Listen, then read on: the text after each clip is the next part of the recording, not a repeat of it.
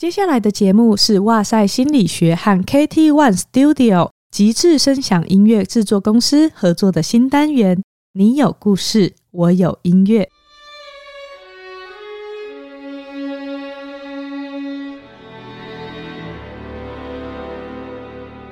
我们会收集听众的故事，聊聊里面的心理学，然后为这个故事做一段专属于他的音乐。主持人戴健和我会轻松闲聊。陪伴大家度过愉快的周末。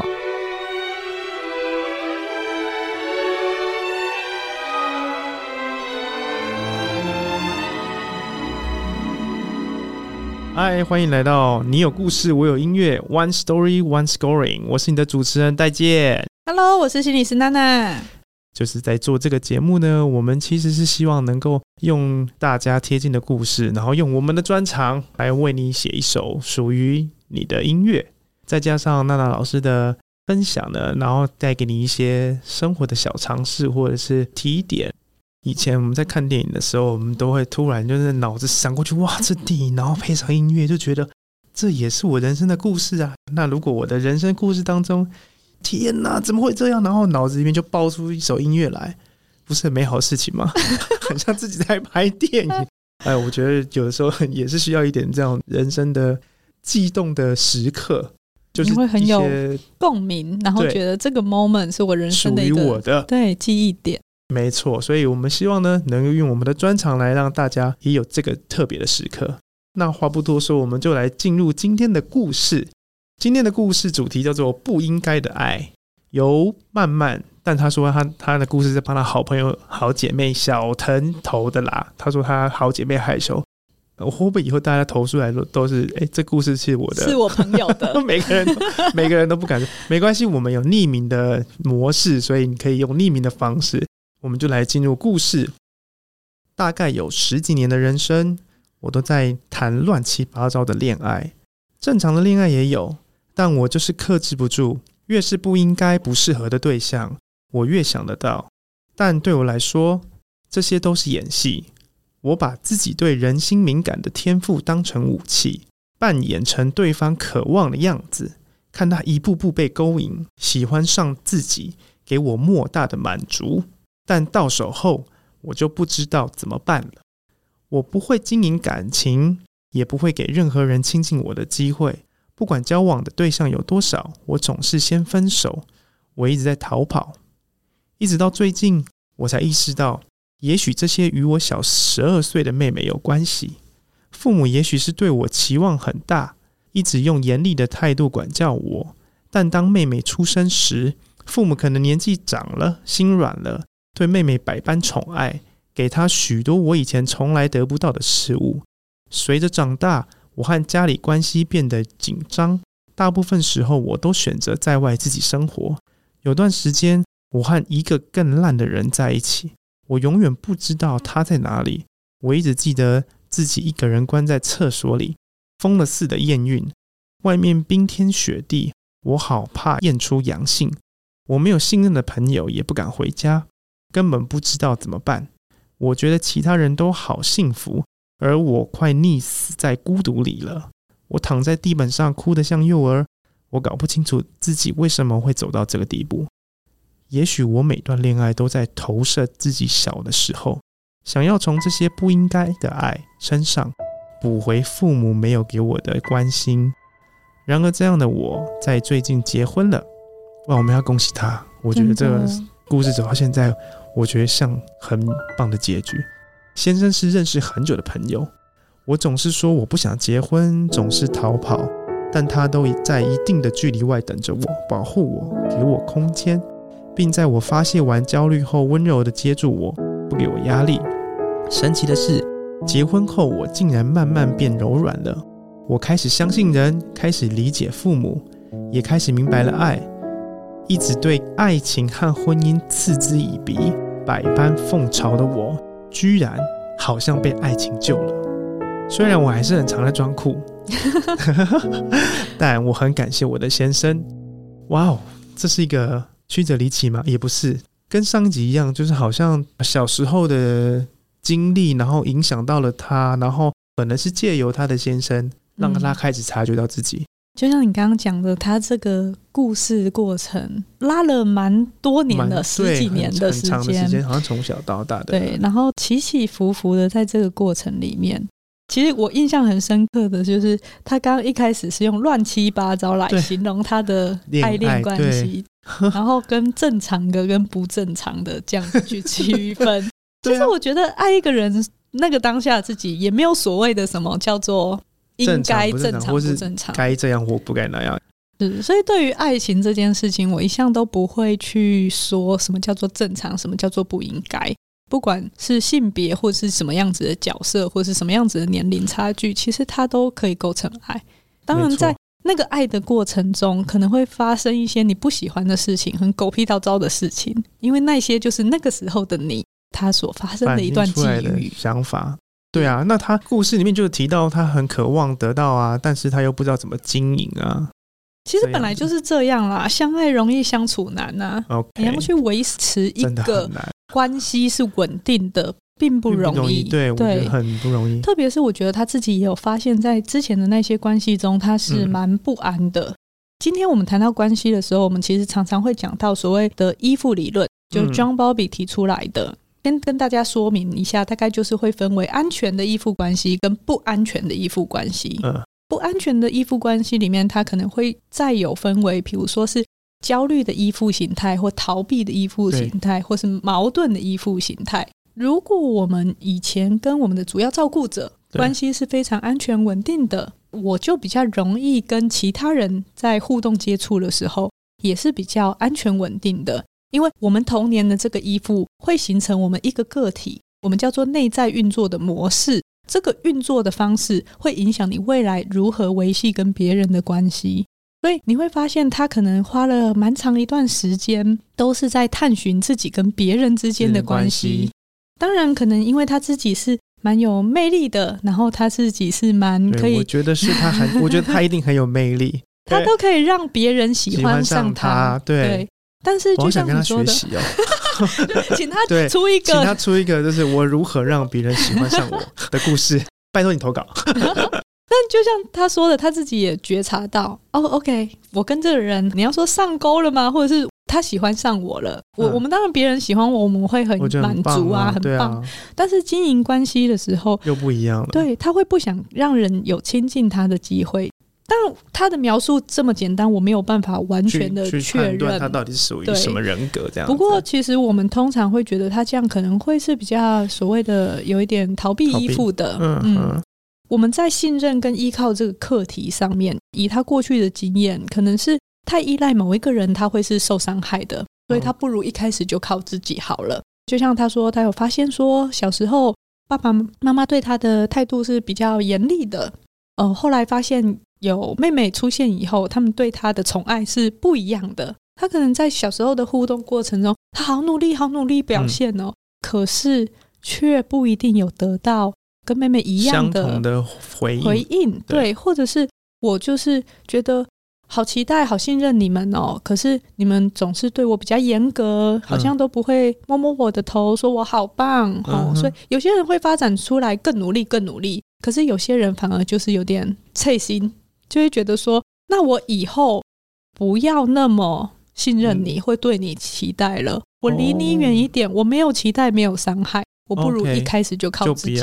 但是还是有关爱、跟归属感、跟肯定的需求啊。对，所以如果把注意力放在这个上面的时候，我们可能就会开始哦，在家里面得不到的，我就开始外求。嗯、可是我没有发现这样子的历程在里面运作。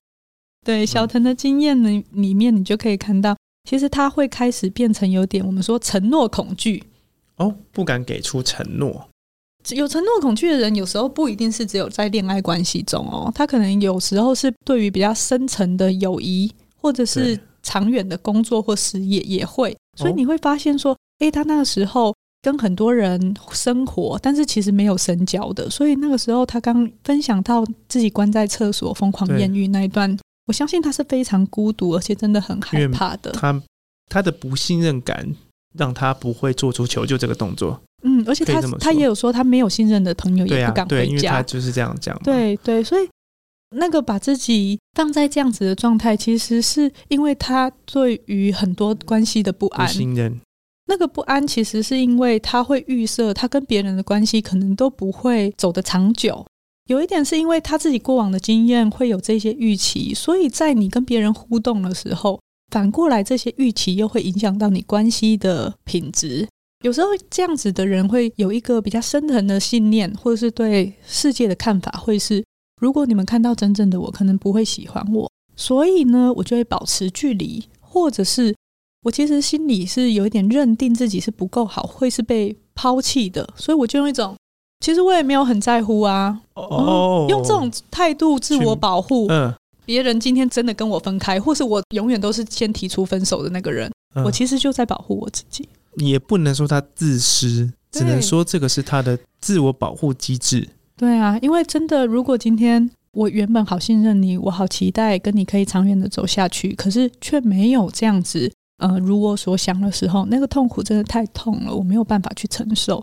所以，所以他就先做出了，就是说用他的方式去做出了这样子的决定，来保护他自己。嗯，所以有时候你就会发现，对于这种恐惧承诺啊，或者是有点比较逃避的状态的时候，他因为感觉关系不会长久，所以他投入的深度跟状态就会有所保留。可是你有所保留，其实别人也会感觉得到。啊、那所以可能也会从这个关系中抽身开来，那你又会再度的。验证自己，看吧，我就是没有办法跟别人建立长久的关系，然后就进入这个我们说有点循环的状态。哦，我觉得就像上一集提到的，就是等于负面循环一直存在的状态了嘛。对，所以他会花了很多时间呢、啊。那这样子怎么解决啊？还是说，哈，就像他一样碰到他先生，或许他先生是一个你说给他很多安全感吧，或者是给他很足够信任感的人？因为我在想。他遇到他先生之后，他一定是很信信任他的先生嘛，所以他的这个应该不是价值观，就是他本身的信念吗？或是他本身对人的判定，或者是相处方式，应该是说我们依恋的这个依附的这个风格，它本来就不是固定不变的哦。嗯，随着你的人生历练，它其实是会有机会改变的。当然，你跟不同的人相处的时候，其实你就会有不一样的风格倾向。因为如果你真的这个人他是这个风格，他如果都不会改，那我们这些心理介入就完全没有意义啦。对对对对对，因为我是网络上看到一些文章，比如说，哎，你是逃避型人格，那你可能适合跟什么样子的人格在一起？你觉得那个是正确的吗？应该我觉得没有百分百吧。他们就是一个倾向啦，就是一个大致的分类。但是你说人只能分成这四种嘛，也不是这样啦。我觉得它的向度其实有部分是让我们可以多。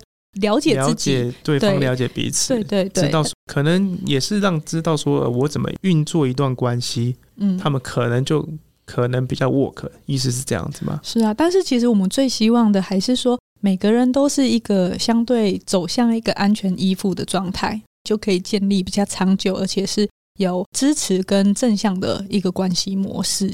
那所以我觉得很棒的事情是，你可以看到他最后是很感谢他先生的，对对对对。对虽然好像是他先生有点像一个拯救者出现，但是其实我在这里面看到的不全然是这样哦。今天有这个人出现的时候，你发现你跟他在一起很安心，你发现你跟他在一起的时候，他给你这个空间的时候，你不是一直去测试他的，你是愿意也信任他，然后慢慢让自己变柔软的。我觉得小腾愿意踏出这一步去做尝试，对他来说是非常大的勇气。他愿意为自己做这个尝试，也要回过了头来。虽然他很感谢他先生，没错，他也要很感谢自己。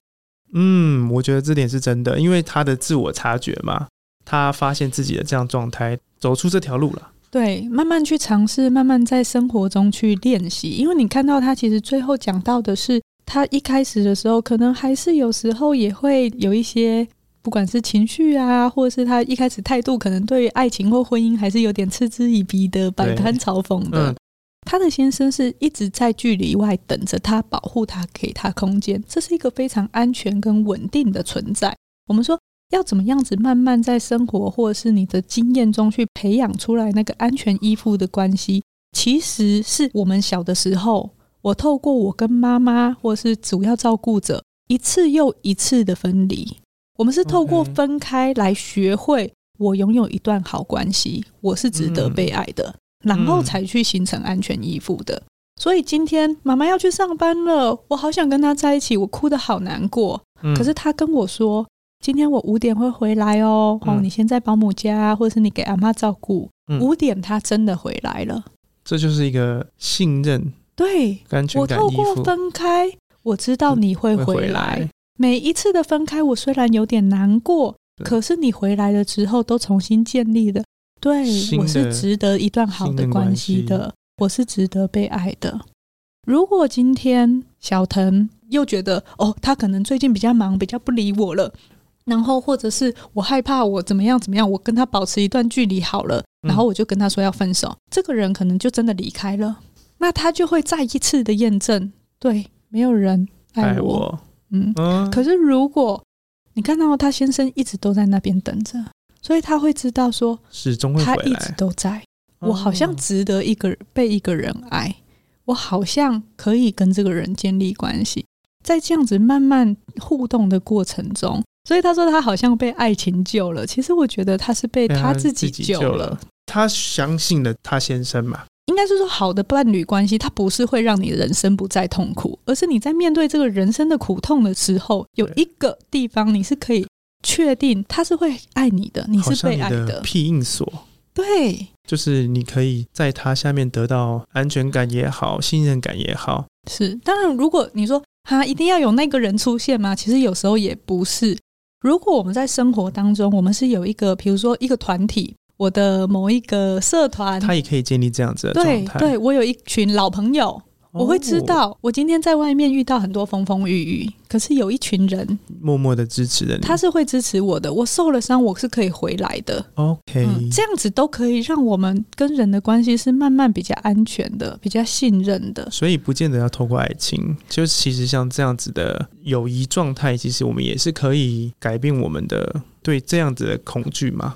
嗯，甚至是其实后来大家也会讲说。以前我们都会觉得依附对象会不会只有爸爸妈妈？可是没有，嗯、你在某一些，比如说像战地里面孤儿院，他们不依附的对象可能会是老师，可能会是里面的小朋友，是彼此成为依附对象。所以他没有年纪或者是对年龄上的差别。嗯，当他有所谓的分离又又相相遇这样的来回，嗯、就会产生出你说的所谓的信任感。依附感，好有趣哦！那我们今天的故事呢？我们今天就探讨到这里。我们感谢一下曼曼和他的好朋友小腾。接下来呢，就来欣赏由 KT One Studio 的作曲老师们呢，帮这个主题不应该的爱写的主题曲。